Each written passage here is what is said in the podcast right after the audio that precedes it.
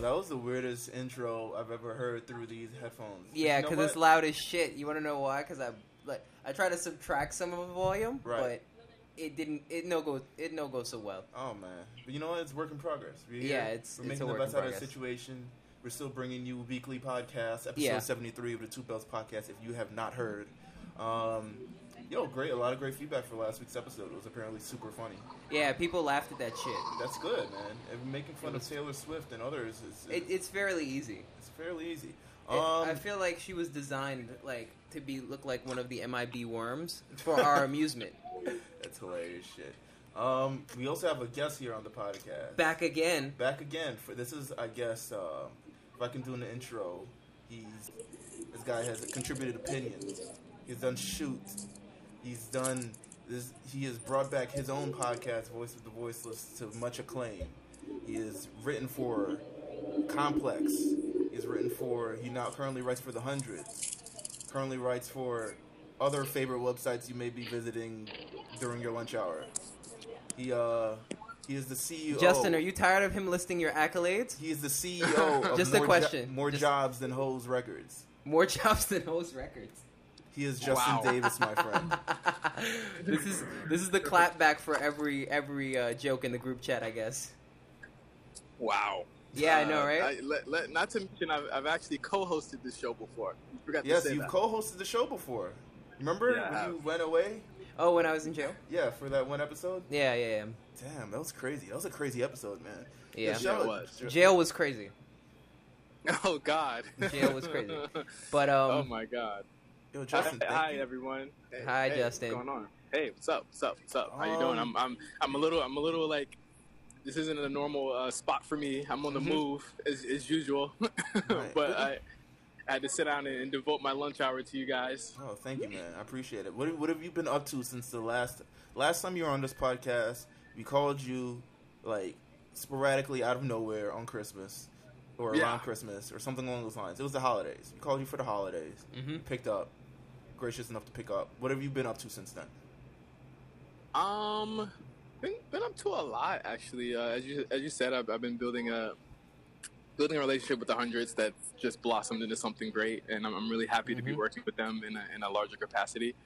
Um, I've picked up uh, a couple of positions as a consultant and producer for uh, All Def Digital.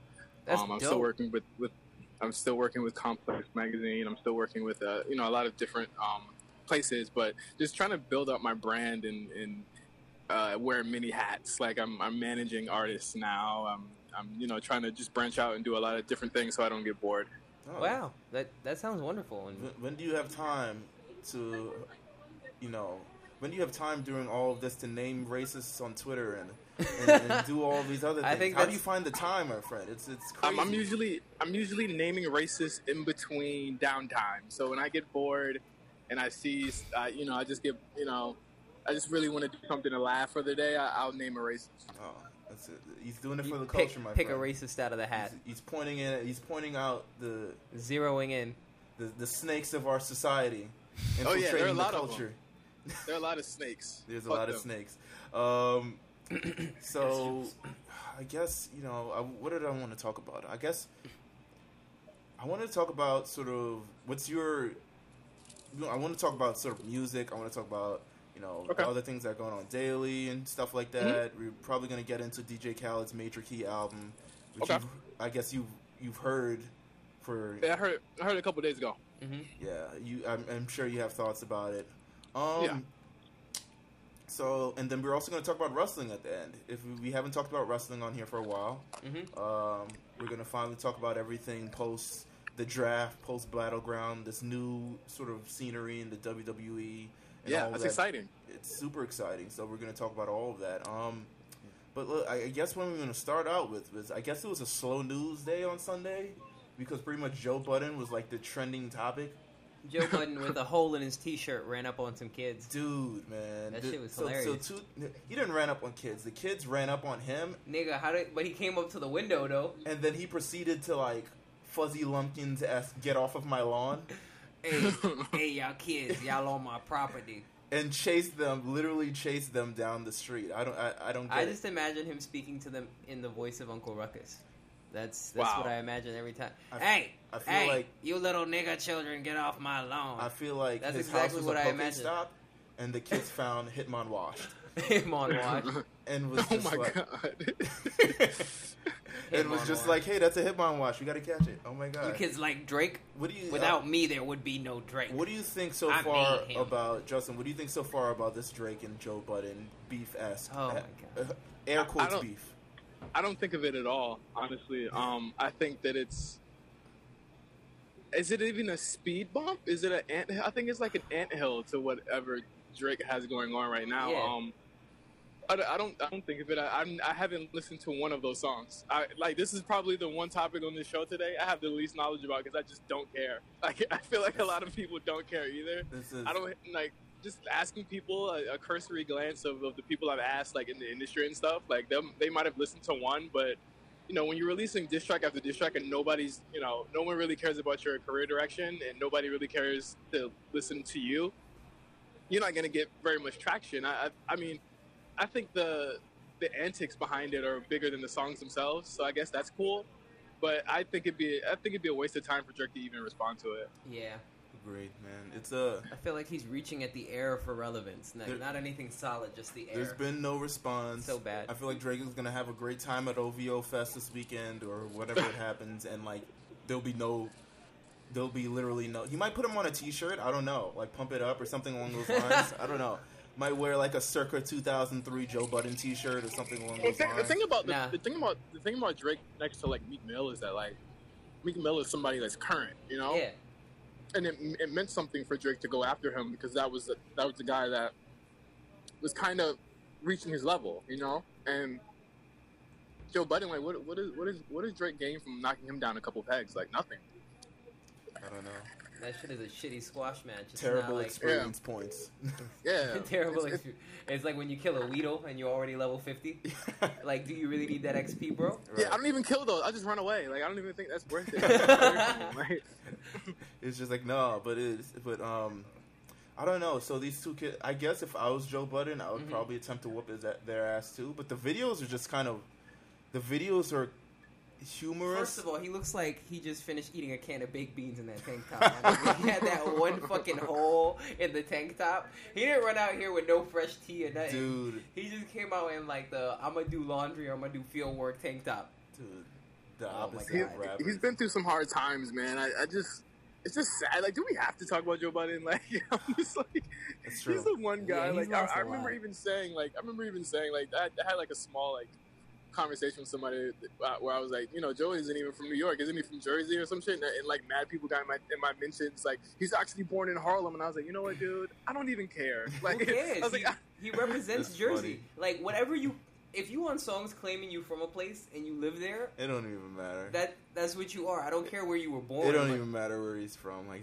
Yeah, it's bad at this point. It really doesn't. it's just terrible. But you know, he's he's managed to keep him. It's been it's been probably a month since all of this has gone down, and he's managed to he's managed to stay. He's managed to get his um his promotional rounds about yeah, this he entire out here thing. going to like going to tour stops, doing like on the, the mega bus and shit for a dollar.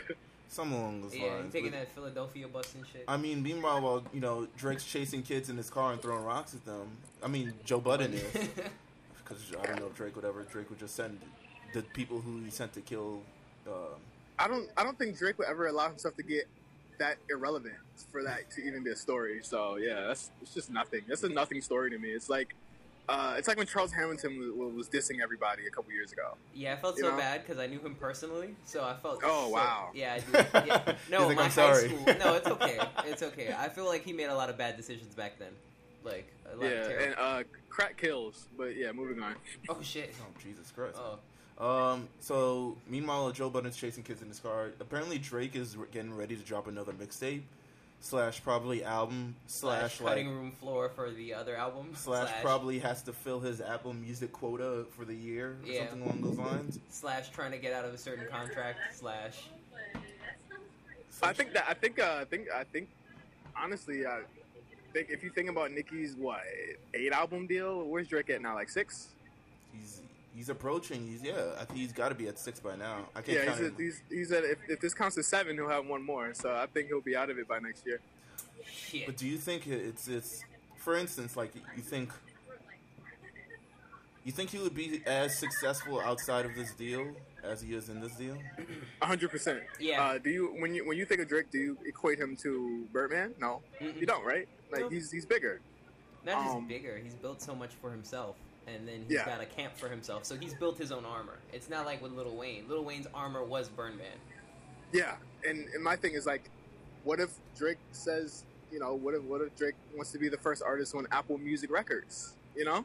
Yeah, and he'd Wow. be What if- perfect to be the face. I don't know. That's tricky.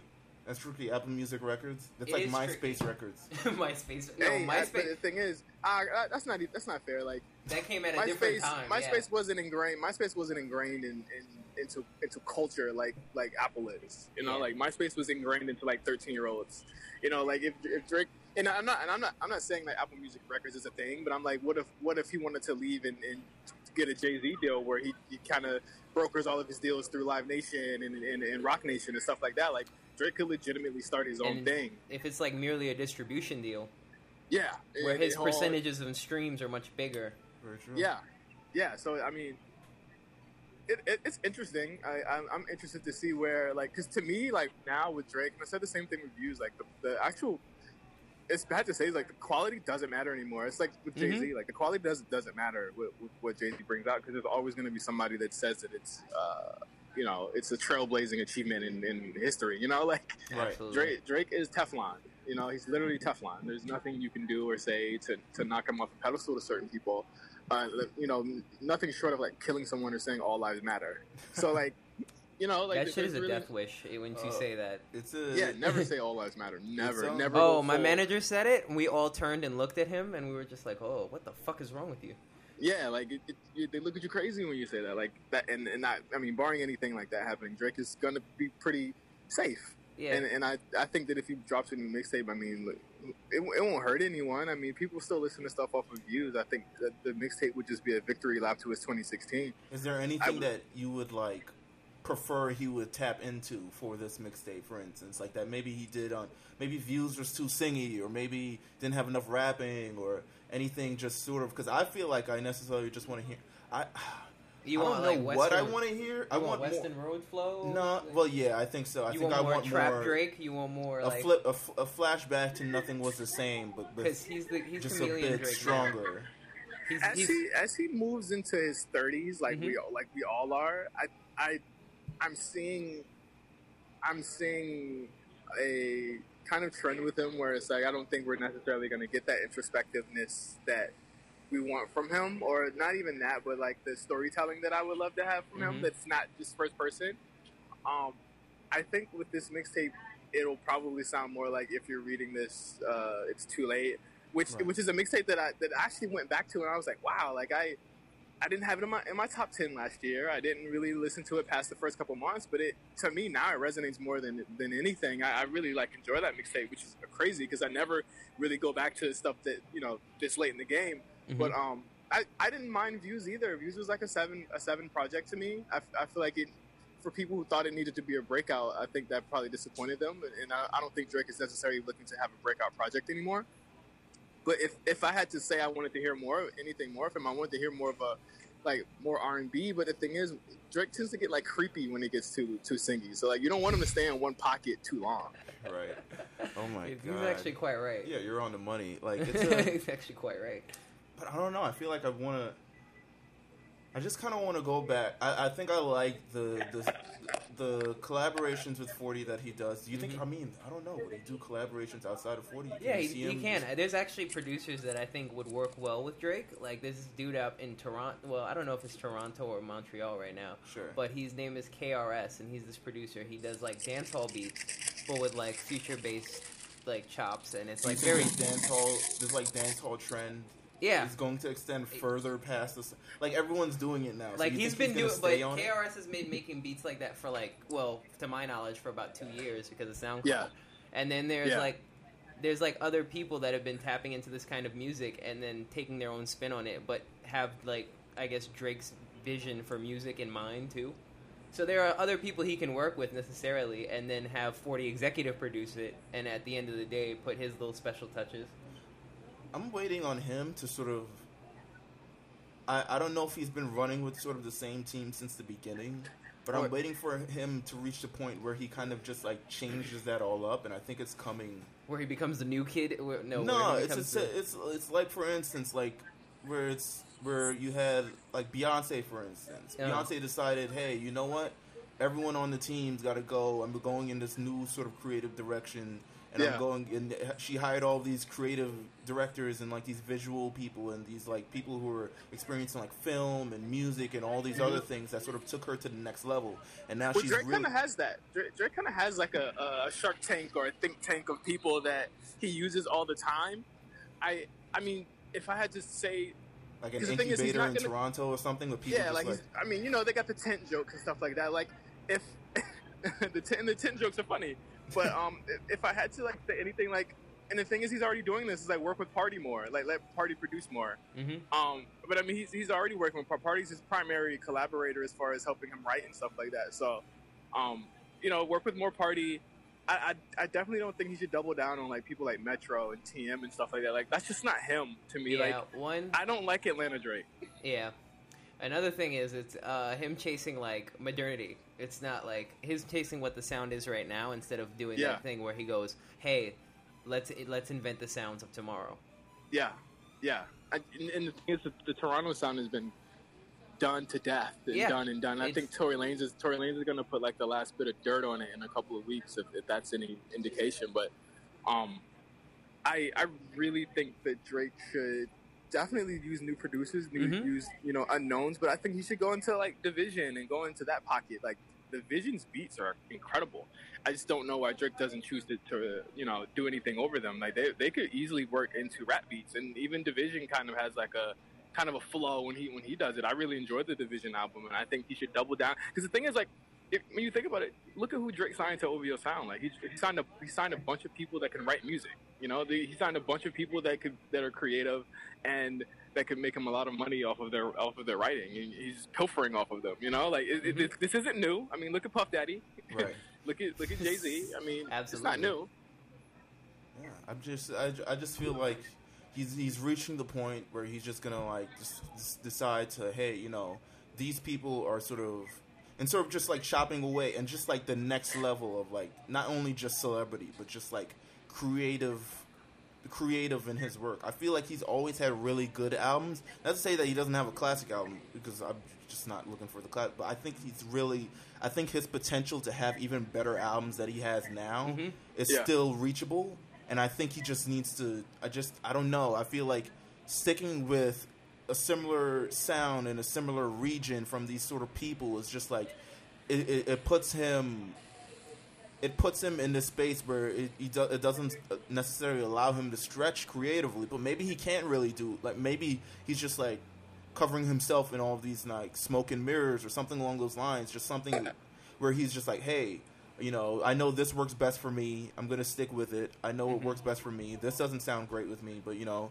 it is what it is. But I feel like he should just expe- extend his palette a little bit more. I mean, All the great, but I mean, if, if you think about it, all the greats are doing. All the greats have done what he's doing right now. I think the only artist that like truly changes, you know, from year to year, three, four years is really is Kanye. He's the, really the only, you know, only big major mainstream artist that if you trace his albums, they're all different. They all sound different. You know, mm-hmm. Jay Z's albums are all pretty much the same, the same pocket. You know, the same sample beats. All mm-hmm. Drake albums are pretty much the same cold, ineffectual, you know, isolated beats that he's always done. You know, and, and the thing is, when you find it, it, it, it's hard to write music, and I, and I said it last year when all the ghostwriting stuff came up. Like, it's hard to stay on top and and not be bored and, and find motivation in writing music. And and if he feels comfortable there, then and it keeps working and shit, it's fine. But if his next album comes out and it does 300,000 first week, that's you something needs to change. yeah. Yeah. It is what it is. I knew dance hall as like a as like a trend for like producers and songwriters now would come Yeah. to a close once I heard that Tyga song. I was like, okay, this is this is going to be the nail in the coffin for this shit.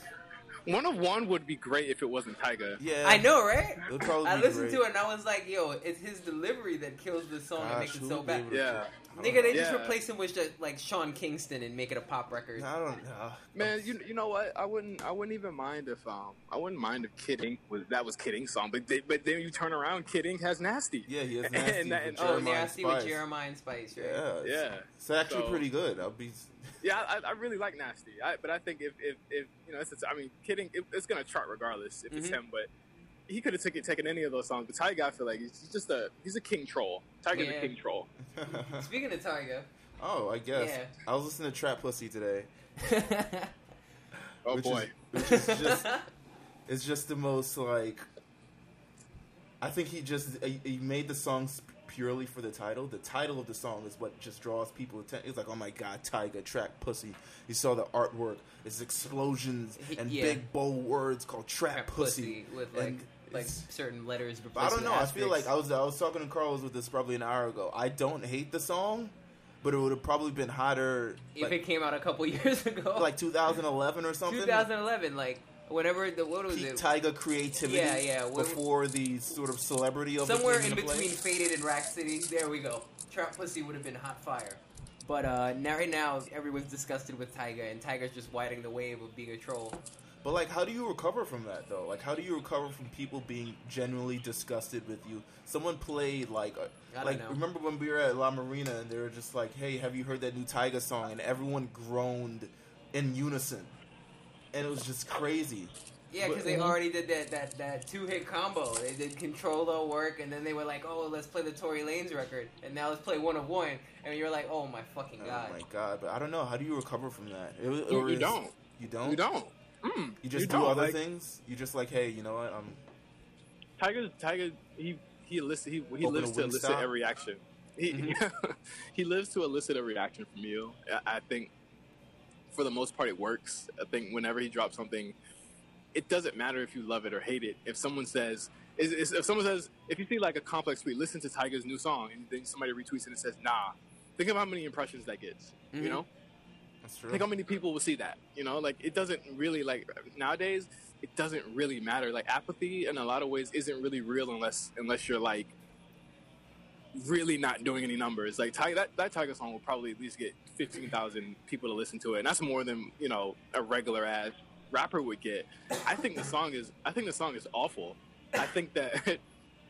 I think it's re- it looks really bad for Metro to have given Tyga even a beat CD. I'm, I'm sure they didn't work on that in, in the studio together, but like Metro's got to be a little bit more concerning about who he works with or who he chooses to clear beats through. You know, like because you're you're way too you're you're going up, and, and I feel like Metro right now is like. I mean, he's got the Savage Mode mixtape, but it's like he's he, he hasn't really charted in a while, you know. And it's like you want to give a beat to Tyga. Look at what that look at what that looks like to your brand Right. right now. You know, it's like the Tyga thing is that whatever, it's Tyga, but it's like you don't you don't want to be really next to that. It's it's it's kind of uh, it's iffy.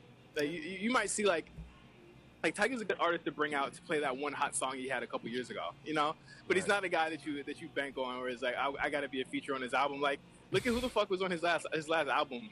Like nobody was on it, you know. Like nobody wants to work with this guy.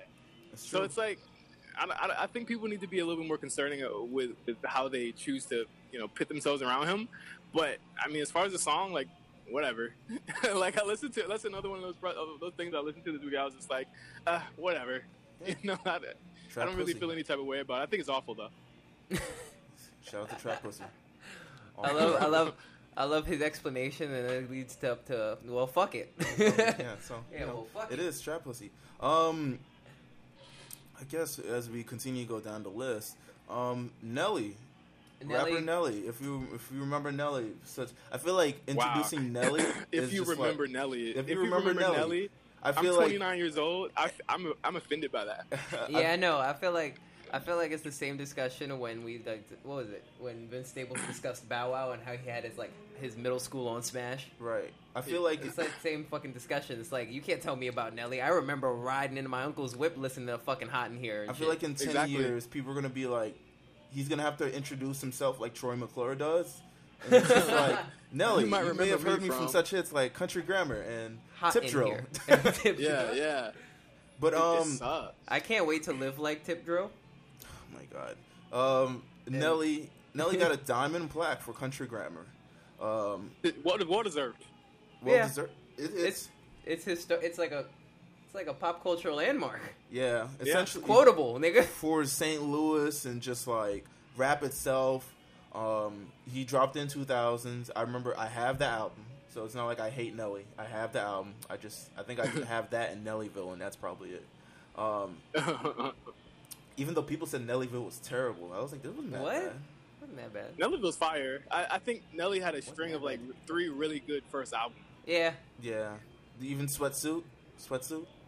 Uh, Sweat, I think, was the best one out of those. No, sweat was the. I think sweat was like drop down and let Hot in you. here. No, yeah, drop down. Yeah, I had drop. Actually, you know what, man? I can't even hit on either of those. Like, those are I, Nelly's had some really good albums, man. Yeah. Like, and you know what? Like, Nelly can actually rap. Like, I can, I can't even like deny that. Like, Nelly can actually rap. Like, like um. What's the what's down down baby your shit that that shit like that shit was that has some great Catchy fucking as fuck. That was country grammar. Yeah. Yeah, country, yeah, country grammar. Like that had some great fucking lyricism in it. Like you cannot deny that Nelly's a great writer. You might not like that he was, you know, uh, you know, he became a pop tart, but he was fucking Right. fire. Is, this, is, is this place in music? Because this is, I guess, this is the discussion I want to have. Is this place in music understated uh, yes, in terms of 100%. just like impact and um, the, the music that he delivered and be able to, I guess, s- seamlessly go through different genres. And mm-hmm. I mean, like his peak run, I think ended in probably I want to say 2000. It ended with Grills. I think it ended with Grills. I think Grills was the last hurrah. That was his last mm-hmm. number one record. Nah, Actually, yeah, no, yeah, he had yeah, Just over and a over Dream. again, didn't he? Yeah, over and over again, didn't he? He had over and over. I think over and over again was before Grills though. Was Because it? I, I, it, over and over was on like suit or sweat, and then like Grills was on sweatsuit, I, I don't remember. which I, is it- which is like Blueprint 2.1. To, to but, but, the- nigga, but the thing is, like, what niggas don't realize is that, listen, like, now they, who was neck and neck with Eminem in 2002? Because it won't Jay. it, was, it had to be Nelly. It was Nellyville. Nelly. That was the only that was the only black artist that was neck and neck with Eminem, who who was going head up with him and going double, triple platinum at that time. Like he was the only person doing that, and people really forget about that. And it's like, hate him or love him, like he was doing that with singles that were primarily rooted in the streets too. These were singles that were play on urban radio, radio and rhythmic as well. Mhm. Like Nelly was legitimately the only guy being played because Eminem wasn't played on black radio like that. Like Nelly was. He was one. He was probably one of our last, you know, urban artists that were that was still doing numbers like that. You know, like we we've had urban artists that are the last to really put out urban, you know, um, records and, and real rap records. Like Rick Ross is probably one of the last, you know, rap artists out there that only does that type of shit. Right. But like Nelly was a guy that, that, that crossed over and then crossed over again. You know, like he might not have stopped Eminem from going diamond twice, but he definitely stopped Eminem from from getting up there as quick as he quick as possible. If you think about the market share, because he had black people buying records. and I think I think he sort of mastered the art of that sort of crossover Yeah. appeal, where you're able to sift, where go through different genres. You have like B.O.B. doing airplanes. I think that comes Uh-huh. from Nelly. Um, even like Eminem later down the line, Eminem doing all those songs with like um, all of those like "Love the Way You Lies." I think, in a sense, it's just like that sort of crossover pop Yeah, being able it's not super lyricy it's not super hip-hop it's but it's just right in the pocket enough so you can get both audiences i think it, that's sort of his impact from there and um man i remember nelly i remember well first i have the i don't i hope nelly doesn't hear this i have the bootleg of nellyville because that album was bootleg You think crazy he gonna run up on you and body you if he know you have the bootleg? i don't know it's like five dollars in best buy i can just go get it it's like Where, where'd you get it? Like Flatbush? No I, yeah like flatbush yeah man, Nelly got caught with heroin like a year and a half ago. He Ah, worried yeah, he this not. shit. Yeah, yeah, yeah. He not impressed about that. Um, but yeah, it's just you know he's the he's apparently the eighth hip hop album. This is apparently the eighth hip hop album to go diamond. Um, Might be the last. Might honestly, someone posed this question, and I think it's true. Like he legitimately might be the last hip hop artist to go. might- I don't know. Views, the streams on views is crazy. The streams on views is crazy, but in all, views is only nearly reaching 1.4 Right. at this point. In sales or stream, like when you can streams. Overall, Yeah, Yeah. the momentum's gonna slow down for this album. When that when that drops off, when when that drops off, you think people are listening to views in a year? No, Nope. but you know, Yeah. it, it, this was back in the time when sort of everyone was like you couldn't like everything was at least hitting gold. Everything, Mhm. Everything was at least hitting gold. It was such a great time for consuming music before, and it was that album was before sort of, and just really years, not well years before. I guess maybe months, but definitely year, maybe definitely months before. But like Napster came into play and sort of fucked up everything in terms of just Yeah. how. In terms of how music is delivered, it changed the game on how music was delivered. This one was before that. Um, it's a it's a good album to be platinum. It's a good it's a good accurate depiction. It's a great first album for any sort of artist. Um, it's a great depiction of a region that previously didn't really have anybody at the time, and he sort of came out there and he smashed everything. Mhm. Um, That and, and the more than more than anything, that makes that album big. It Yeah. makes it essential. It's an essential album. It is. It is essential for the time period. Like I wouldn't have had a lot of fun at those dances that I used to go to without a lot of the singles on that album. And so for it to, to go diamond and then for it to, you know, years later too, like don't like, like that's no slouch to go diamond years later. That means people were still streaming and buying this shit, you know? Mhm. So, and and really, all it takes is um one small placement in a really popular thing, and it's popular again. Like look at look at the Running Man challenge and, and uh, you know Ghost Town DJs and shit like that. Like that song had a second life this year based on that. Like five that's- years will be swiping credit cards down Down ass cracks. down ass cracks and like yo Nelly did that or coming up with some dance to I don't know maybe the chicken head comes back who knows Mm, I don't know. mm. And like half Phantom of the Opera masks. Tip drill so important. Tip drill so Tip drill important. is so important man Fuck that yeah. video should go diamond video should go diamond. video should go Nah, diamond I, feel know like it should be part of the Smith. Like if they had a Smithsonian a on, hip like yeah. Hall of Fame they need to do that man yeah, like because they got to stop inducting like hip hop into like, the rock and roll Hall Yeah, and then just having hip hop honors.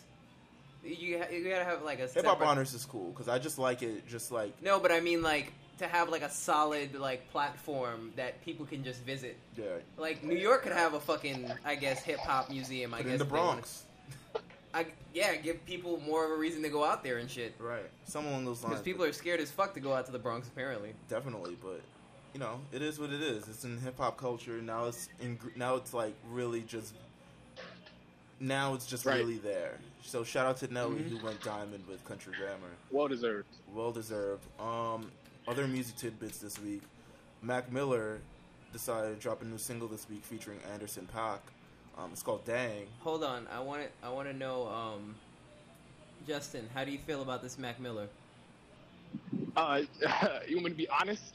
Yeah, yeah, yeah, yeah. Because he, I I bet, I'm wondering I if have- we I- both I- have the same reaction. I'm wondering because he said we. Mac, gonna, Mac Miller, Mac Miller's not in the. Uh, he might not be in the top ten of guys that I would listen to something first off. How is it? I don't know. Like I've been so busy. Like, I'm so sorry. Like, I've been so busy. All right, like, so we had the I- same I, reaction. I got to the big stuff, but not the Mac Miller shit. that's true we had we had the same reaction. It's, It's like pretty. I'll be honest. It's a pretty groovy single. It's like me. I I would like the single. Fellow fellow friend fellow friend Robert Seabrook the third. Shout out to Robbie Rath. he sounds like. Oh, okay, that's okay. That's his real name. yeah. That's Robbie's real name. yes. It's, He sounds like he Fuck owns a yacht. Rav. it's an incredible name. Nigga, you say Fuck fuck, Robbie you. Rav, you say fuck you to everybody, and then still work with everybody. I like how Fuck you, Robbie you've Rav. gone from podcast to podcast of him shitting on Robbie. I know, right? It's I, consistency. am I'm making a remix to on Trump. Rav. fuck the remix- Donald Trump. Fuck Robbie Rav. Fuck Robbie Rav. but yeah, it's um, it's a great song. I think it's kind of um, it's very groovy, very chill, very laid back. It kind of reminds me of like those sort of those chill, those groovy, those laid back version of the Neptunes. It sounds like that. It's got Anderson Paak, who's like literally they're putting on everything now. He's industry plant number one. they're putting him literally on everything, which is, I mm-hmm. mean, he's talented, but you know, I think when you you you oversaturate, it's kind of like what they did with Tink. Timbo did with Yeah. Tink. Oh man, poor thing. where it was just like all she had was that cosign, and now she's just really just trying to stand on her own. Yeah, it's it's, not now working. she's just floating around. Do people still care about Tank? I mean, I think she's very talented. Yeah, I think she's wild talented. But I don't think people care about Tink, and it's Yeah. unfortunate. I don't know. It's fucked not, it's not really unfortunate because it's kind of predictable. Like people didn't care about it until Timbaland brought her on, and then Timbaland just kept talking about her on every single interview. Yeah, and just put like a pox on her fucking head. Right. So you know it is. This this Mac Miller album is called The Divine Feminine. Is dropping September sixteenth. Um, yeah, it's two albums in one year for him since that Good AM album did good nothing. I don't know. Like it was uh, that was probably out of all the Mac Miller albums that I've listened to the the worst Mac Would- Miller album. I think Flash made me listen. Like he was like, "Oh, listen to I, this." I tried to like that last Mac Miller album. I really did. I, I really tried to like it. What's the name of the last album? Was it It's Good called AM? Good AM. Okay, and then the one before that was watching movies. With the Watching sound. movies with the sound off, which I Yeah. think I like that one. I that like yeah, I like the that one album. because, but that's because Flash forced me to listen to that shit. He's like, "You're gonna like this." so No, was it's, like, a, it's a good album. It's long as hell, but it's a good album. yeah, it was. It's it's, it's peak. I don't know, peak post druggy or maybe mid druggy Mac Miller. You got to get Mac Miller while he's still on the smack. That's, yo. You'd be surprised how people feel about that. With um, I remember Mary J. Blige. Yes, Mary J. everyone talks about that portion, and Mary J. Blige. Mary J. like, Blige was like, "Oh man, she made the best music when she was on drugs," and I was like, "That's Everyone terrible. from New York has that opinion. Everyone from New York was, I was like, "I loved "That's her when she was on. You smack." guys are you guys are enablers. yeah, I know, right? She's about to make some more fire music. She's about to go through a divorce now. I know. I know. She broke up with Kendu, like our favorite, our favorite guy. Who's like Kendu is like the guy who's dating our mom, but you didn't really fuck with him, but he makes your mom happy. So you you just happy that he's yeah, you're there. just happy she's happy, yeah. and I'm just like, but you know, she was very instrumental in the. La- he was very instrumental in the sort of the last probably decade of her career. But yeah, it's about to be some new new heat from Mary J. Blige. Feel that struggle again, something along those lines. Unless it's really like She's about to come out with a single with And Spice trust me, and that, shit. that post that post menopause Mary about to be fired. What yo? Post menopause Mary. That's the title of this fucking thing. New single, no eggs. no eggs in the kitchen. Jesus Christ. Oh my god. Oh my yeah, God. I don't know. It, it is what it is. Sometimes, you know, shit sounds better with the drugs. I don't know. Um, Young Thug, as we know, he's dropping his mixtape Jeffrey, but I'm, I'm wondering, are we still getting Hyena? I, I feel like it's like he goes through What- different what is- stages of he, what he wants. So it's What's hyena, bro? What is that? It's not. Is it Hyena or High Tunes? It's high tunes, nigga. I thought it was Hyena. I, why I keep saying Hyena? It's High Tunes. All right, it's High Tunes. I don't know. I keep saying Hyena. It's High Tunes. Did you look Yeah. at it and you're like, what the fuck was Hyena? Yeah, I was like, is that a new song? I was like, did I miss something? Oh my god, he's dropping high tunes. Does he still? Does it still matter that he drops this strong debut? Um, to some people it does. I, I, and and I, ha- I see the argument on both sides. I think that, I well, one side I'm like, a strong debut doesn't need to define you if you've already been working for the past three years. Yeah. you know. He's been on tours. He's headlined tours. he's been He's sold out shows. He's Yeah, been consistent he- with music. Yeah, he's been consistent in that in that sense. But I also see the people that say, "Can he put together a project that is more focused?" Mhm. And he hasn't done that yet. Mm. So, so, I don't. I don't know. I, I feel like he doesn't necessarily need that sort of lust. I mean, you do and you don't. But I feel like so. So I see it from your point, of, the point of view from both sides as Yeah. well. But it's just like at this point, he's released so much stuff. He's gone. You know, I think his his brand is expanding. I don't think necessarily And the brand is strong. a debut album with you know like who who who is he gonna get for his like? Is, are It you really matter, trying to expand him beyond Yeah. like hip hop, and then Yeah. you sort of and make him uh, this bigger figure. yeah, and then you sort of maybe potentially you compromise the sound that he's brought to the table with that, or are you trying to like what's the what's the goal for you know Thug in terms of a debut album? Like what's the, is I it, think a go- I think the goal is with the album you just have a have dedicated Like- single. Mhm. You have a dedicated single with an album. And what he doesn't have right now is a dedicated single. I mean, they're pushing digits now, and I feel like 300 is a little late on that yeah because I don't know if digits was as hot now as it was in March. Yeah. But I think that I, I don't I don't disagree with letting Thug do what he wants to do. Let him do what he wants to do. I if he wants to drop Jeffrey, that's fine. Mhm. But if he's gonna drop an album, I'm seeing Lyor's maybe maybe his plan is to do it in the fourth quarter. And if that's the case, that means you're putting you're putting Thug on a pedestal. Yeah. It's like because Yeah. there's nothing else dropping that. that no, time. well, not even that. It's like you get the album, ho- it's the holidays. The fourth quarter is by far the strongest quarter. That's when you put out all of sort of really. I mean, you know, artists drop whatever, whenever, but that's really when you want to capitalize on sort of a big album. Like Adele Yeah. dropped fourth quarter. Rihanna always drops fourth quarter, except this year. But like, that's really when you want to do it. And I think mm. you're right. It's it's. It shows how much stock they want to put on with him if they want to put him. Oh, everybody's wearing the AR A and R hat at this table. Yes, I know. Everyone's wearing. But yeah, I mean, uh, it's- it's- I'm I'm still wondering. uh, I, I'm hearing there also another mix. I came from nothing for potentially. uh, that that probably he tends to do that, where he'll say something's coming. Jeffrey, for all intents and purposes, could be that mixtape, honestly. Right. Okay. Because uh, remember, he changed Slime Season Three time up. Oh, that's true. Yeah. Uh huh. All right. Well, it's just Thugger. I mean, I'm I'm interested in anything that he wants to put out. You know, but I don't know about the discussion of whether he needs a. Uh, a, a, a full debut, a full length debut. I mean, it would be great. I think it would be great. I think it would put it on a higher. I think it ne- necessarily it would be received differently than the rest of his EPs, which are kind of just like, oh man, these songs are great. I'm gonna listen to these, but they aren't really received. I don't think everything's sort of graded as a project, but And the EPs are really like, like the EPs are really like Leo saying, okay, you can do this, but make sure it's no more than nine songs. right, It cannot be album length. right. So I think that I think yeah, I think 300 saving for that. So hopefully, I don't know, we get a fourth quarter. I want I, maybe I want to do maybe next week. I don't know, we do like a fourth quarter preview or is there But with, a- Nick, with with with next year, we're still waiting too long because if Jeffrey comes out uh, in August, then he has to release something else, or he has to release a, a full length. The full length is done. Like I don't know what they're waiting on. Waiting for I don't know timing. I don't know. I don't know. If the full length is done, let's let's hear it.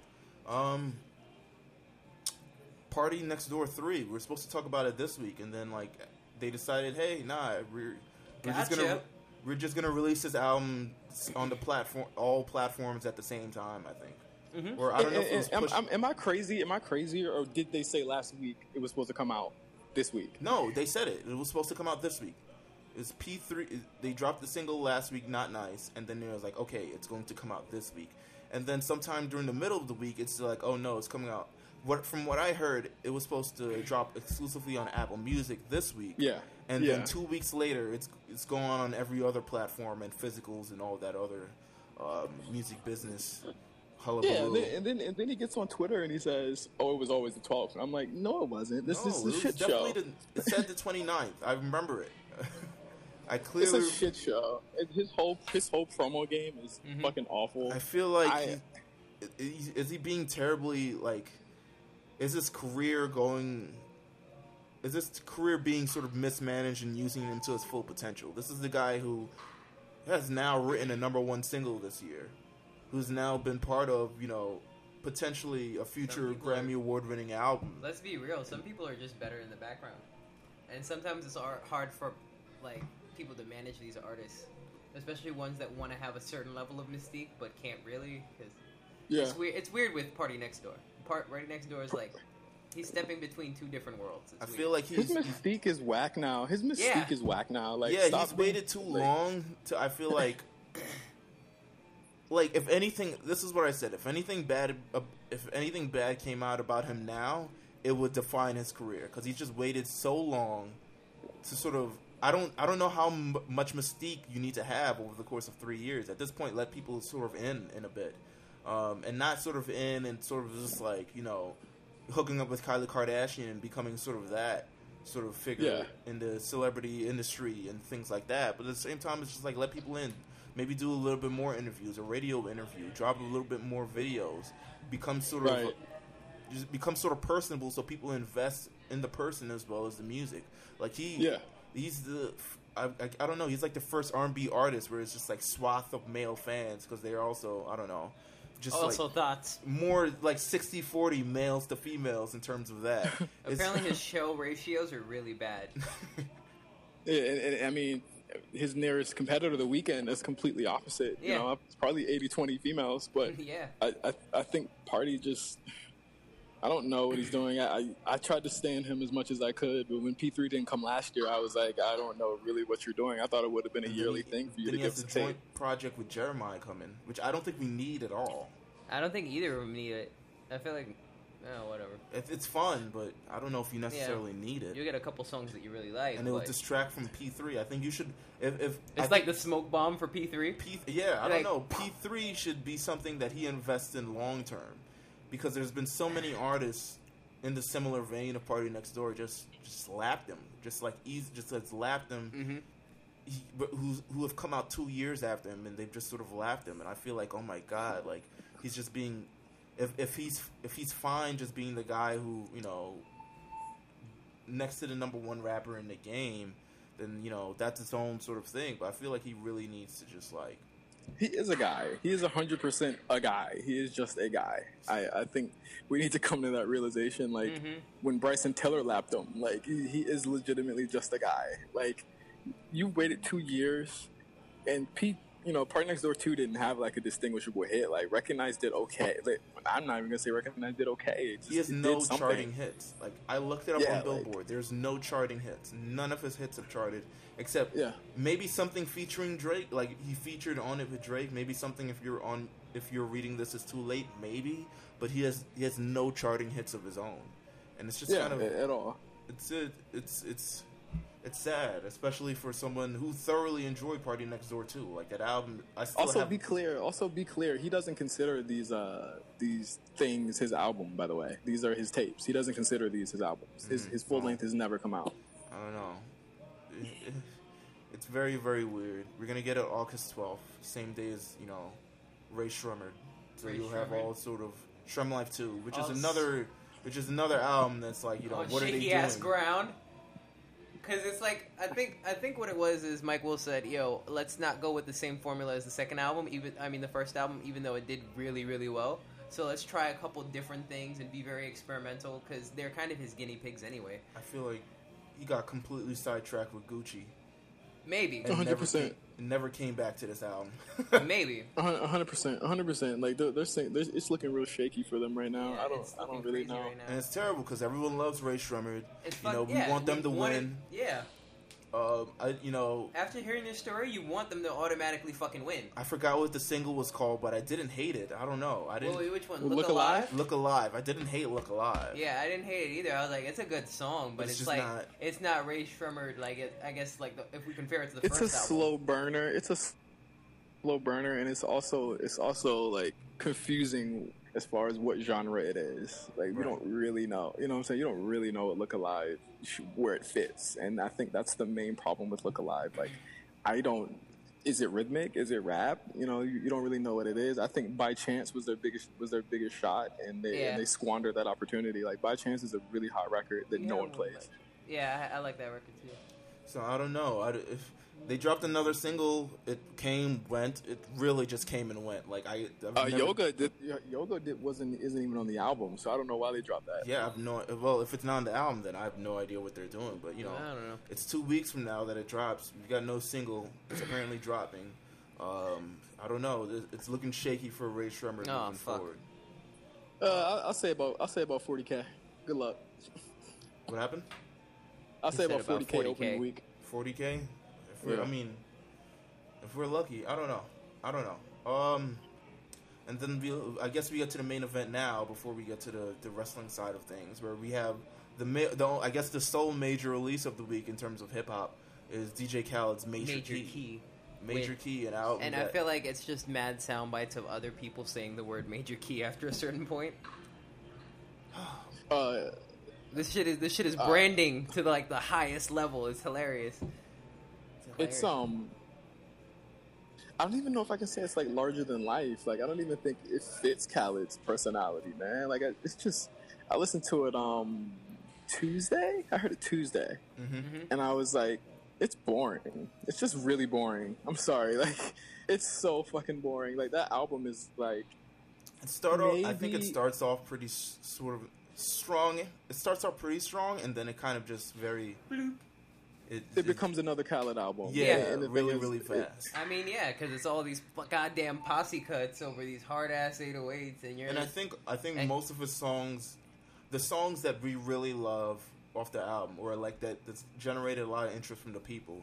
The the J Cole record, the Nas record, um, Jay Z and Future because it's the single, um, and the Holy Key single, which is you know just it's it's when you take it's less about the posse cuts and fitted cramming as many people on one record and just rather just making a good song and just really exposing the talents of the people that you have. You can't really do that when you got six people on the same song. You can't do it when you got, you know, you got Jeremih, uh, August Alsina, Chris Brown, Nicki Minaj, uh, whoever the hell's on that song, Rick Ross. I don't know. I don't and even future know. and future future Yeah. is on that album way too much he's on that like Yeah, I was he's like, on- yo. and it was the problem with it that was the problem with the with, with his album last year like Yeah, I was is like, on way did- too many of these songs and he oversat. He like he's oversaturating us with future. Like we don't already have enough future in our motherfucking lives and libraries.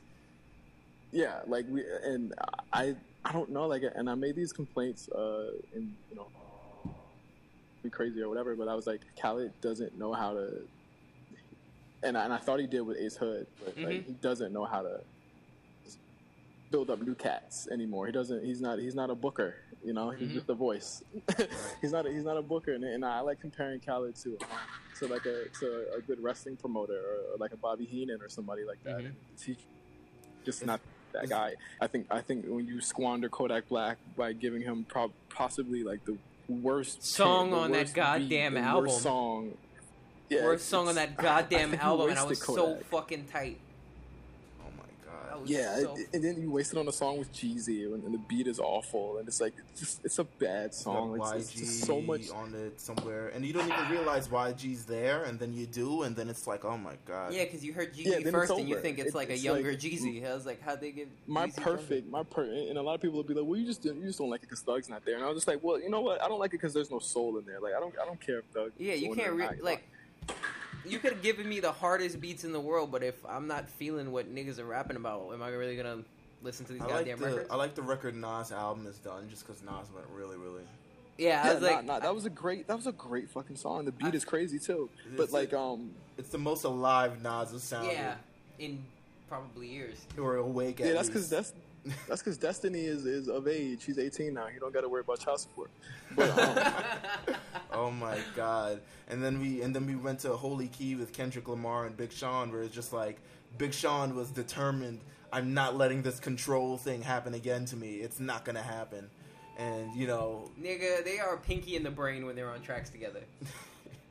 Big Sean is just there to say narf and do corny, catchy punchlines and shit like that, and rap off kilter while and Kendrick's Kendrick just Lamar is like the big-headed brainiac. yeah, He's exactly. like- He's gonna give you bars on bars on bars. it, it, are either of them are either of them saying anything on that song? Probably not. I, I think I don't know. I, I like Big Sean's verse. I hate when features You know feel what? like you know what's features. crazy? You know what's crazy? Y'all both had to think about that. That's the Mm. craziest part about it is that y'all both had to think Mm. about that. It's still a pretty fresh album. That's why I'm thinking about it. It's Yeah. fresh to me. It's fresh to me. I didn't listen to Holy Key last week when it dropped because I was like, I'm just gonna get it next week. Like, I didn't even bother. I think I heard the beat and I heard like what it was, but I didn't really process it because I was just like, I'm gonna hear a whole bunch of Khaled this entire next week. I knew what it was. Nah, and, not really. You're not gonna hear all that next week. and then, gosh, the Do You feel like Mind people- record. I feel like he's trying to, he's suckering me in with that sample of Lovers and Friends, and I was like, you son of a bitch.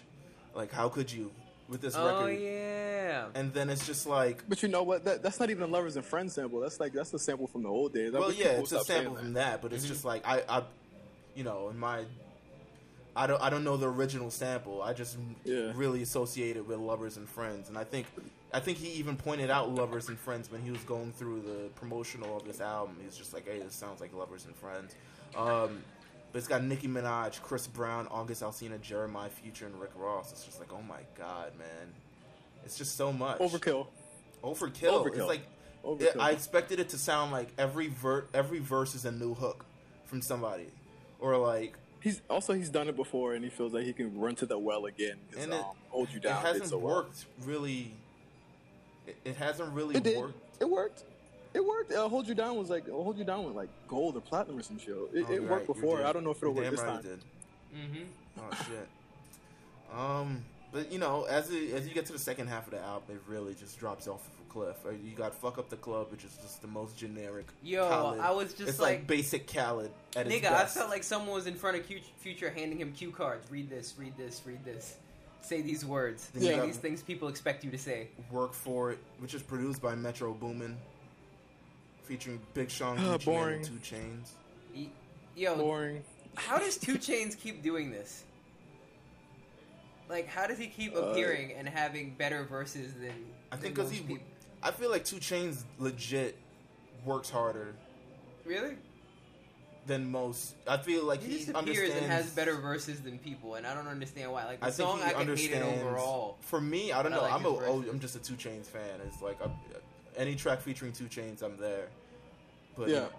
I think I Well, you know, like Two he- Chains body, 2 Chainz body Wayne for about half of that uh that Collie that ColleGrove album. Yo, you're right.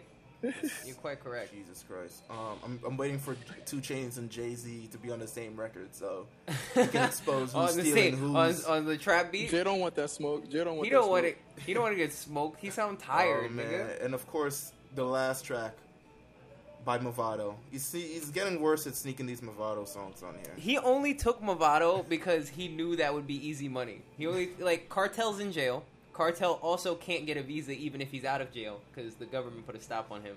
But um, yeah, as soon as I heard so- Mavado, as soon as I heard Mavado, I turned the album off. yeah, they. I mean, like, like, if oh you're man, not, opening credits. All right, I guess we're leaving now. Like, are we? and it's not even gonna be like prime dance hall. It's just gonna be like, hey, this is Mavado. Um, just pulls the tarp over him. Like, Justin, in Well, terms what's of great- ranking what's- this this DJ Khaled album, where would you rank it in sort of his catalog of you know Mm. unmistakable collections of? Um, I would put it. I would. I would put it. I would put it above Victory, which is still his worst yet. I would put it maybe a little under We the Best Forever. Um, probably second worst. Second worst, Jesus. Yeah, yeah. What was your What was had- your favorite Khaled album? My favorite color. I'm. Um, Which is like a you know, the a favorite Khaled album is like a. I don't know. Actually, probably We the Best. This is his best one. We the best. I bought Yeah. his first album. I still, you know, haven't really totally forgiven him for That's, that. that's his second best. That's his second best to me. God, I don't, you know, it is what it is. Um, let's get into the wrestling part because you, you know, I'm assuming you've ate all your lunch. and I'm assuming they're wondering where you are at work. Yeah, they are. You're getting I do messages this all like, the time. "Oh Um, damn." I disappear all the. I disappear all the time at work. let's see. Um, so we're getting to the wrestling part. I guess if you don't like it, you can shut it off and go to hell. I don't know, but but um, the wrestling part we have battleground. Battleground this last Sunday. Um, great Right, event. right. Probably the I want to say best pay per view of the year. It was the most surprising, definitely to me, because I didn't think it'd be that. I didn't think it would be that good. It's, it was better than Money in the Bank to me. Yeah, like Most nothing definitely. on the card screams like amazing, but you know it was a sleeper hit. It had that that classic between Sami Zayn and Kevin Owens, and now you figure Absolutely. like, what do you? d- Well, yeah, uh, it's. I feel like Sami Zayn is. I don't know. I want to put him in the conversation of uh, one of the best wrestlers in the world currently. Top five. Top five. He's he's really killing it in terms of just like matches and quality and dropping quality and quantity at the same Mhm. time. It's like the workhorse. Futures three three mixtape run or something along those lines where he's like It was shaky. It was shaky for him when he got on the main roster at first Yeah. because he had those. They were putting him in those shitty matches with like Stardust and shit. But like once he once he caught we caught fire, it was over from there. Right, and I, I think they they've they've kept him with the Kevin Owens feud for a long time because I think a lot of people associate it. They work well together. It's a great way to introduce him on Yeah. the roster, and it also a great way to continue to push Kevin Owens as sort of this dick bag that won't go away. but you know, it, it is but it's worked. It's, Sami Zayn is arguably one of the most popular faces in the company right now, and on, and on Raw, I think it just makes that sort of um, with with the John Cena's and the Randy Orton's gone. I think that that clear it's a clear path straight to just really one of the biggest faces on that Raw roster. Yeah, I mean it's him and it's him and uh, I'll, I'll get to my predictions later. Um, it- it's him and another guy I think is going to be the, the, the top face in the in the uh, show right now. the let's see, we have currently also stemming from Battleground. I guess the two major points from Battleground, besides you know Bayley showing up, Mhm. you've got the rise of Dean Ambrose and the fall of Roman Reigns all happening at the same time. I mean, and it's I, I was interested to believe that he, they're actually going to punish Roman Reigns for you know that that you know the situation with the wellness policy violation, but they're really giving it to him over the past Oh. number of like the past month and a half. hmm it speaks a lot to his professionalism and uh, his in, what he can endure because he's had to endure pretty much a, almost a month and a half of the fans going at him. I'm Mhm. pretty sure backstage he doesn't have it any better, hmm uh, and on camera, Right. you know, like they they have completely broke his character down, and, and they are. I think some. I think David Shoemaker said it the best. That, uh, they are now they are now using Roman's stature to get him to put people over when he loses to them now. Do you think it was where gonna, it's like, sorry? Go ahead. no, go ahead. Um, No, do go you ahead. think all these losses will eventually make him a much more redeemable character when they decide, hey, No, we're No. going to go no, I think no, I think they're I think they're I think they're done. yeah, I, and I said this. I said this before uh, before Mania. I said after Mania is the is the test of, of how they're going to carry you know carry forward with this character. And I I think they're done with the experiment. I think he's he's upper mid for the for the time. He's going to be where Dean was in the past two years. What do you think upper about um, Dean Ambrose and his sort of ascension in this entire process? Is it at the expense of Roman Reigns, where it's just like, hey, he's just, now he's just like great place at the great in, in right place, right time, similar to sort of Brian Daniel Bryan when CM Punk left. It's just sort of he's ascending at the expense of Roman Reigns, but it's I mean, is it working?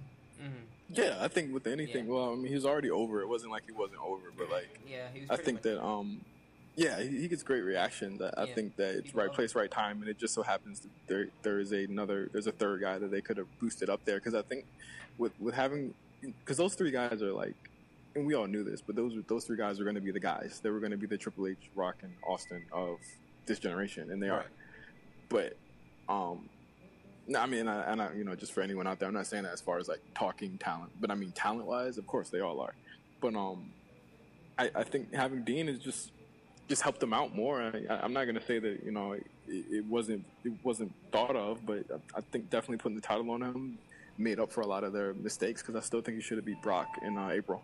Yeah, I Yeah. agree. Um, let's see the aftermath of Battleground. I guess we're we're moving pretty quickly. Um, Uh, the Roman, aftermath. Roman, uh, yeah, the, the aftermath of Roman uh, getting pinned clean yes. Oh my the god. for the second the second time in a month. Jeez. Um, so the aftermath is essentially there was two fatal four way matches to determine the number one contender for the WWE Universal Championship, but they have to face Seth Rollins which is the most. Well, yeah. I mean, because I guess he didn't lose, but he didn't. He didn't Really? get the pin. He didn't get pinned. He didn't get pinned, but it's also He didn't nepotism win. in a way. Yeah. in like a in sort of a way if if he's like Triple H's because he's always been like the son of Stephanie and Triple H. yeah, that's where they're Mhm. looking at. That's the way they look at him in this angle, anyway.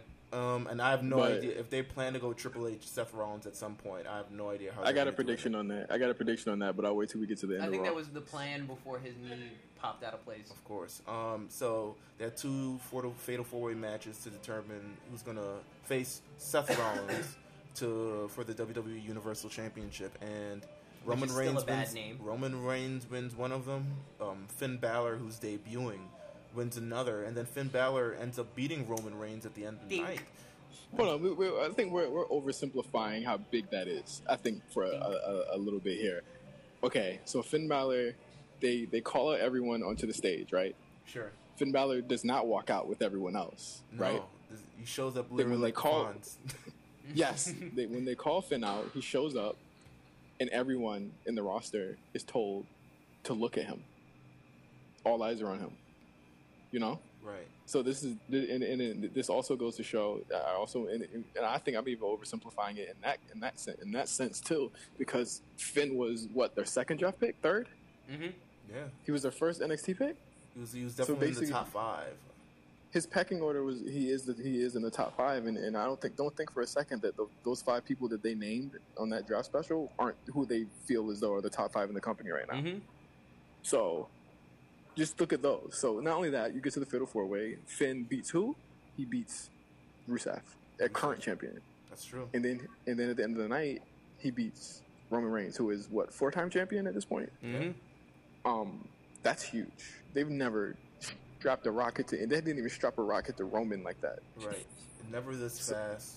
Never, you know, in this sort of But you, but you know, it wasn't fast. But you know what? I can't even say it was fast. I know a lot of people were saying he was being over pushed, and I don't mean I don't mean to cut you off, but like Finn is he just turned 35 last week, or or and yeah, he just turned 35 last week. He was NXT champion for 292 days.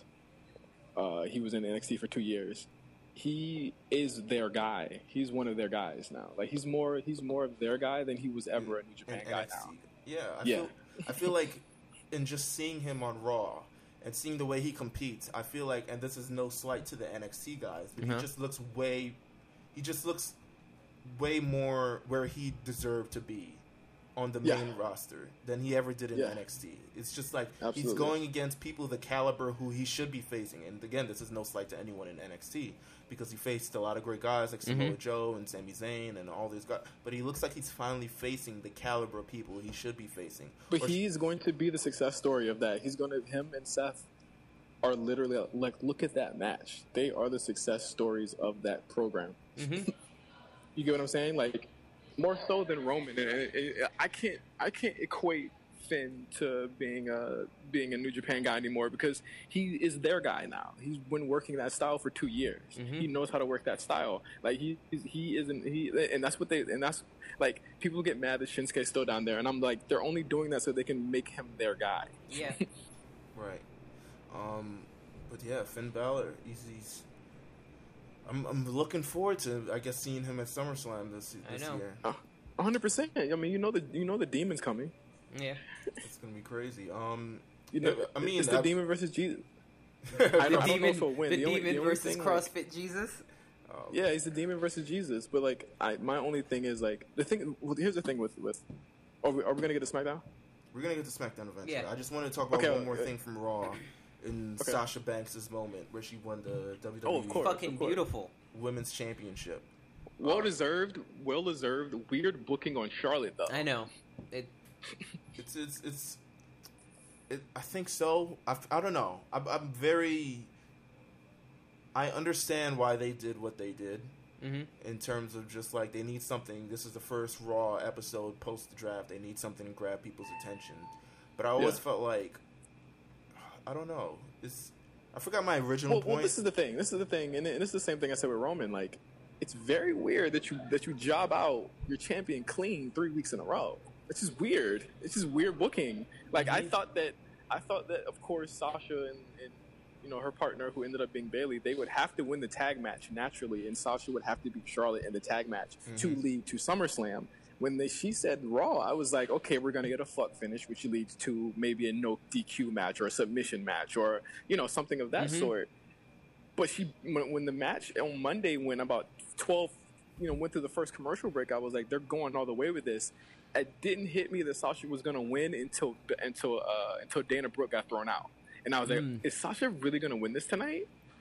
And she did, And she and I was like, and I was like, and, and, and clean, like no because I thought there was a part in the match where Sasha, where, where Charlotte had her legs under the ropes, Where he's a and I was like, this is disputed this, finish or something along yeah, those but I was like, but I was like, they, they just did that finish last year with uh with, with Nikki, and I was like, oh my god, like she's really gonna win this match. I was like, she, she really pulled out all the stops, but it was like she beat Charlotte what a couple weeks ago, and Clean. and Charlotte and Charlotte actually pinned Sasha last week, didn't she? yeah, she did. Um, for uh, Sasha's first pinfall, so I was like, uh, you could kind of say that that was like getting your win back, but it was like.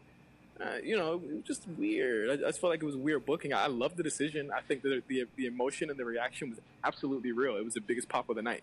But you know, I, I just think that it speaks to what Raw is doing so much so much better than SmackDown. It's it's, it's a show that's capable of giving you those types of moments because of the people the people that you've invested in emotionally or on that show. Right. And I feel like a lot of people were saying how I think it was too early. Sasha Banks should have No. won it at SummerSlam. No, Like, no, it's it- fine. I, Yes. I felt like this this period is probably, and this was the point I was getting to before I forgot um, that this was the prime time opportunity to do this, where all this entire spotlight would be on that title change. Whereas Yeah. if you had it on SummerSlam, it's crammed. Maybe third match. It's Mhm. like maybe or Well, even well you know the people the people who say that she should have won a SummerSlam are the same people who say she should she should have won a Mania. So when is the when is the perfect time for her to win? Right. It's Yeah. just major pay per views. Like that's it. It's, Yeah. it's that's I think that's wrestling fans and essentially just They want know, a moment. yeah, Yeah. they're in the moment and they they're as predictable as I think they're trying to they're trying to predict what happens Mhm. and Mhm. what was I trying to say? They're they're very just predictable. It's Yeah. just like Yeah, they they're, they're as predictable as they say the WWE is. Right. Essentially that. It's a you, wanted to win at SummerSlam just because it looks good winning at SummerSlam. It's just this moment. But at the same time, it's like, is it really the moment? Is that really the time? I think this was a perfect time to put the bell on her. I think you create No, the moment was yeah. a the stronger is the- program for SummerSlam. Because Yeah. what would you have done for the Mhm. next four weeks if she had just beaten Sasha and it was already understood, or if they had tried to drag it out for another four weeks?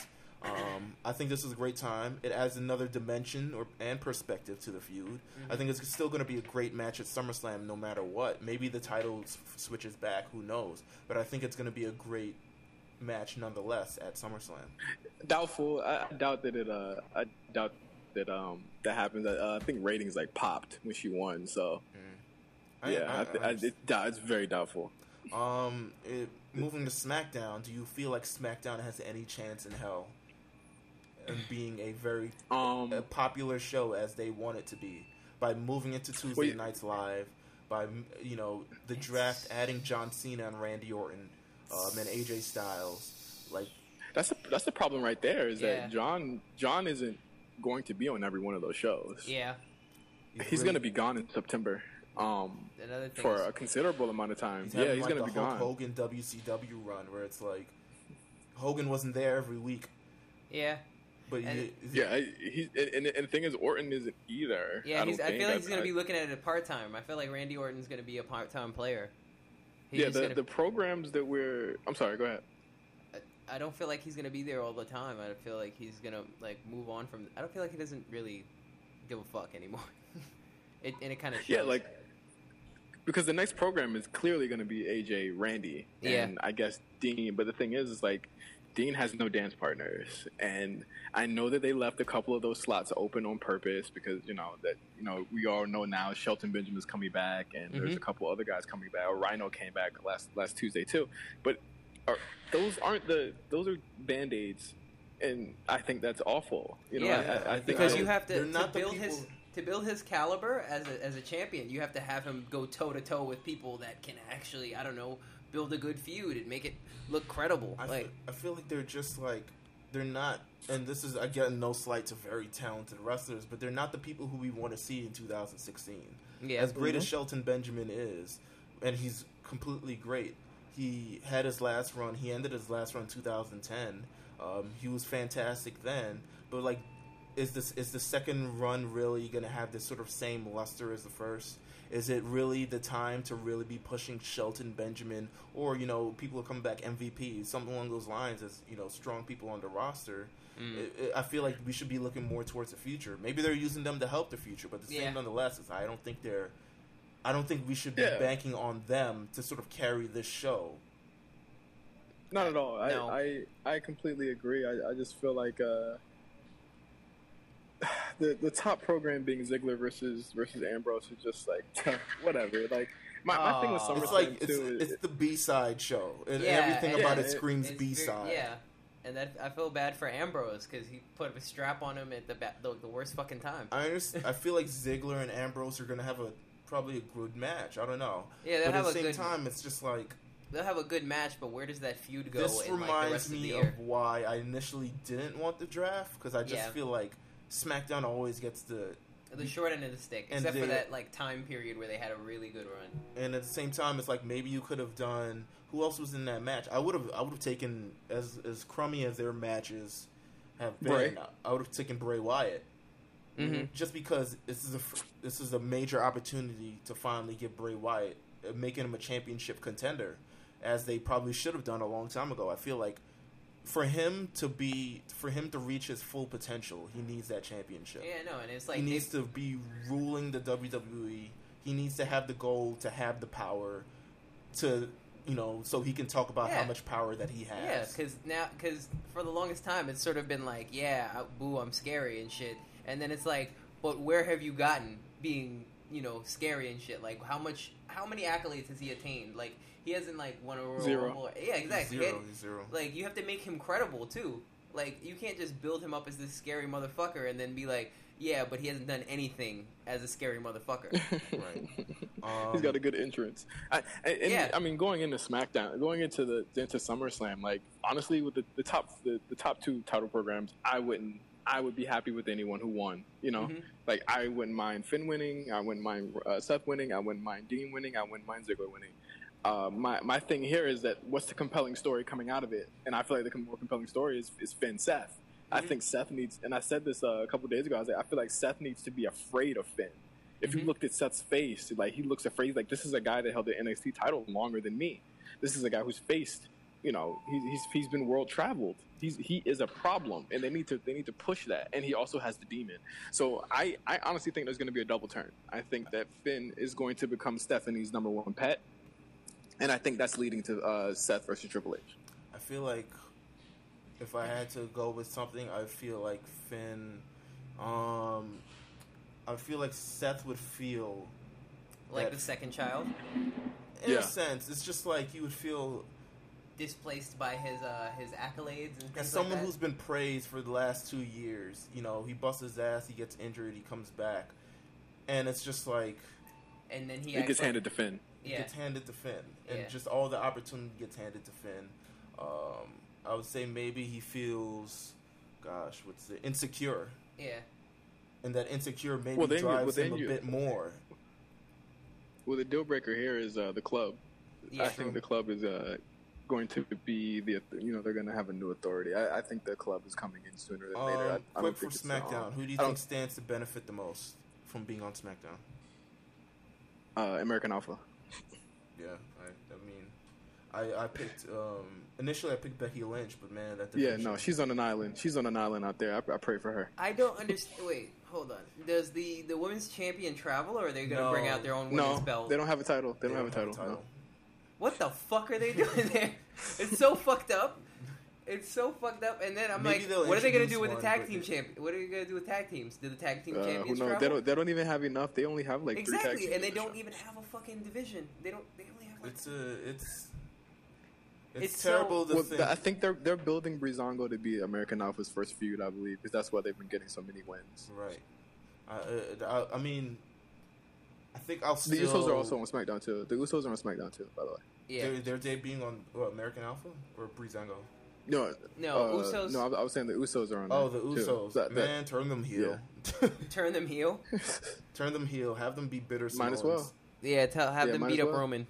Just show up one day and beat up Roman. Oh, they're on Samoans. different Like, shows this now. company took everything away from you know the Samoans. Have always disrespected them. Um, now they don't even get opportunity at what championship. Now they're just watching other teams come up and pass them by. Just make them bitter. I don't know. I don't know if the Yeah. Usos can play heel because their first heel run was pretty terrible. But they're also Oh, they can play heel pretty well because they can play heel pretty well because the crowd already doesn't like them. Yeah, that's true. if they're Uh, already booing you. um, NXT Brooklyn. It looks like that we've got Samoa Joe versus Shinsuke Nakamura as the main event. mm-hmm. Great main event. Um, I think this feud is built on just the the star power behind both names. It's an attraction match that everyone should be focused on. I don't know if they'll have a full program to the likes of where it gets personal, similar to Finn and um, Joe, but I feel like it's a great attraction match, and maybe Mhm. the rematch they'll start building a little bit more intensity behind it. Mm-hmm. But J- Joe on I don't know if you watch NXT had a great reason for why is Shinsuke Nakamura getting this match.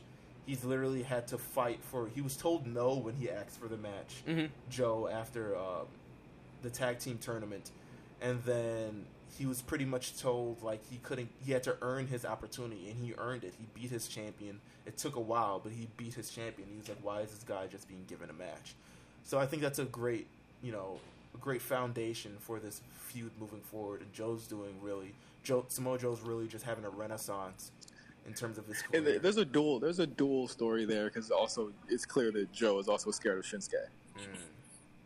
I understand. Yeah, it looks like that way. It just, the man's been unstoppable, really. Um, Yeah. I could see a DQ finish. yeah. I could see a DQ finish. I'll be honest. Um, Oh, they're giving a, they're giving that match a finish. A finish. Uh, they gotta give they gotta give uh, they gotta give Nakamura that belt because I I don't think they want him down there that long. They, They're paying Nakamura way too much money to be down there. um, return of Hideo Itami.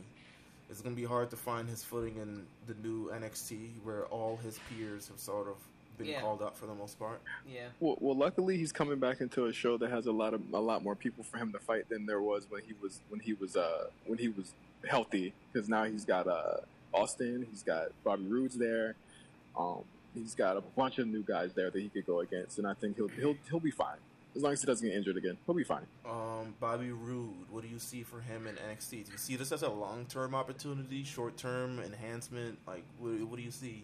He's he's up there in age. He spent most of his career in TNA. Um, do you see him? I think he's far removed from the era of where he probably would have been um, more suited. Dropped out. Nah, I feel like he would have been more suited in that like late 2000s era where you had Ziggler and Sandow and things because I guess that was Oh well, it will, if, if that's the case, he'll fit right on. He'll fit well right on SmackDown very soon. Oh yeah, Because I, think that's where he's going. I think that's exactly where he's going. The guy's like what 39 years old now. I think he's going straight to SmackDown. yeah. Um, Bayley versus Asuka It's a. It's gonna That's be. gonna that's gonna be a barn burner. I, I'm gonna. gonna I can't wait for that match. It's probably the match I'm looking forward to the most, just because it's got. They built Bayley up in a similar way. You're spoiling. Uh, you're you're spoiling uh, NXT too for next week. Really? Am I? Yes, you are. They built The I- contract signings. The contract signings next week. Oh, but uh, you know, it's, everyone knew it was gonna happen. They built her up in the same way they built her for NXT Brooklyn last year, where she was like beating like the ghost of Divas Past every week or something along those lines. Yeah. And and he's just like now she's like, okay, I know she like she defeated Nia Jax, Alexa Uh-huh. Bliss, Carmella, etc., etc. So it's just now she's looking forward to Asuka, and I think this match. Honestly, I still don't know the result for this match. Um, yeah. Asuka's winning. I, I I don't know if they're gonna, you know, I feel like they can stretch this another month, hmm but I don't know. I don't know. It depends on. What do you mean stretch it another month? I I mean, it depends on when the next takeover special is. I don't know. It's gonna be October. I think they could push it another month, bro. Like one They more pushed month. it to, to November. No, it's in October, right? The next takeover special. hmm Yeah, and that's gonna be the tag team one. I think. So then, maybe, yeah, maybe that's like one taping because they did the sim- they did it similar last year. I don't know. Maybe I'm just borrowing from last year with Sasha and um, Bayley when Sasha wasn't supposed to be called up yet, but she, you know, but, but she supposed that was supposed to be her last match, and then she ended up staying for another month. But you know, who knows?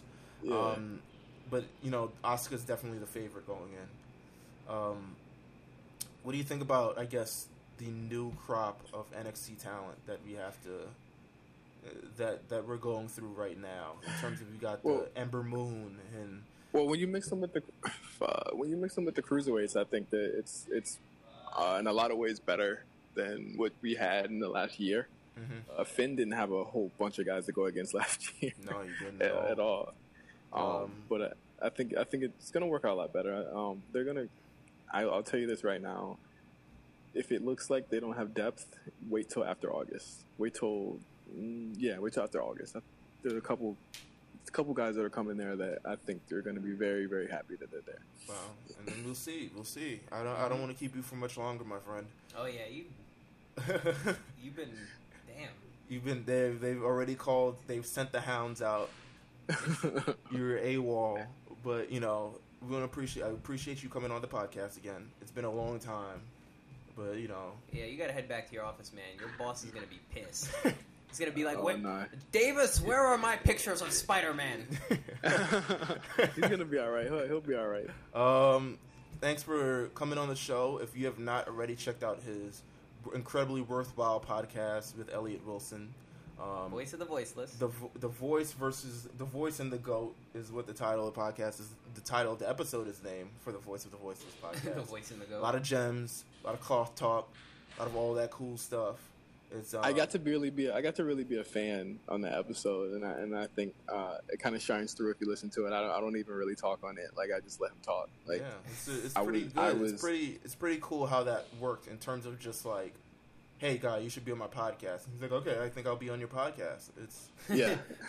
like it's Yeah. that that's never how it works. But you know what? It Yeah, and it's- to I guess him in terms of understanding when he sees great talent in front of him, and when he also just understands, just like wow, like you know, no Where pun I'm at, intended. you There's a voice there. Yeah, where I'm at, like I, I there were, he said a lot of things in there that I didn't expect him to say, especially about me, you know, and it, it really meant a lot to me to, to hear that from somebody that I I idolize. You know, that's it. That's one of my heroes, and Mhm. um, for him to to tell me, "Oh, I listen to your show," I'm, I'm like, "What? Like, what?" like you know, like, but he's he's not only listening to that to see who's next, but he's listening to it to see who he should listen to. You know, so for me to be in that in, in that rarefied air is just something that you know I, I, don't take that for granted at all. I'm I'm walking Mhm. different after that. You know, I'm I'm a little bit more mindful of where Talk I'm at shit, because of that. The shit Yeah, talking you know. will is, is essentially there's nothing you can say to this guy. yeah, I mean, you can't tell me shit. Like he he wanted to be on my podcast, you know. So that, it- that, that's pretty self-explanatory. You can't tell me shit, you know. Like he, he, he looked it up. He said he said that they hate me on the she's on the show. He said they hate me because I'm a winner, and that's that's literally why it is. And I, I understand. I understood it as soon as he said it. So that was just so important. I needed to hear that at that moment. Absolutely. Um, Justin, thank you again, brother. we bid you adieu. No problem, brother. Um, I'll, we'll talk to you. I guess we got more stuff in the making pretty soon. Yeah. Okay, That are I'm down. You are, you always know I'm down to, to be late late uh, to work for you guys anytime. We'll see you again. Yeah, Thank you for go. everyone to listening. Episode seventy three of the Two Belts podcast. Um, we're out.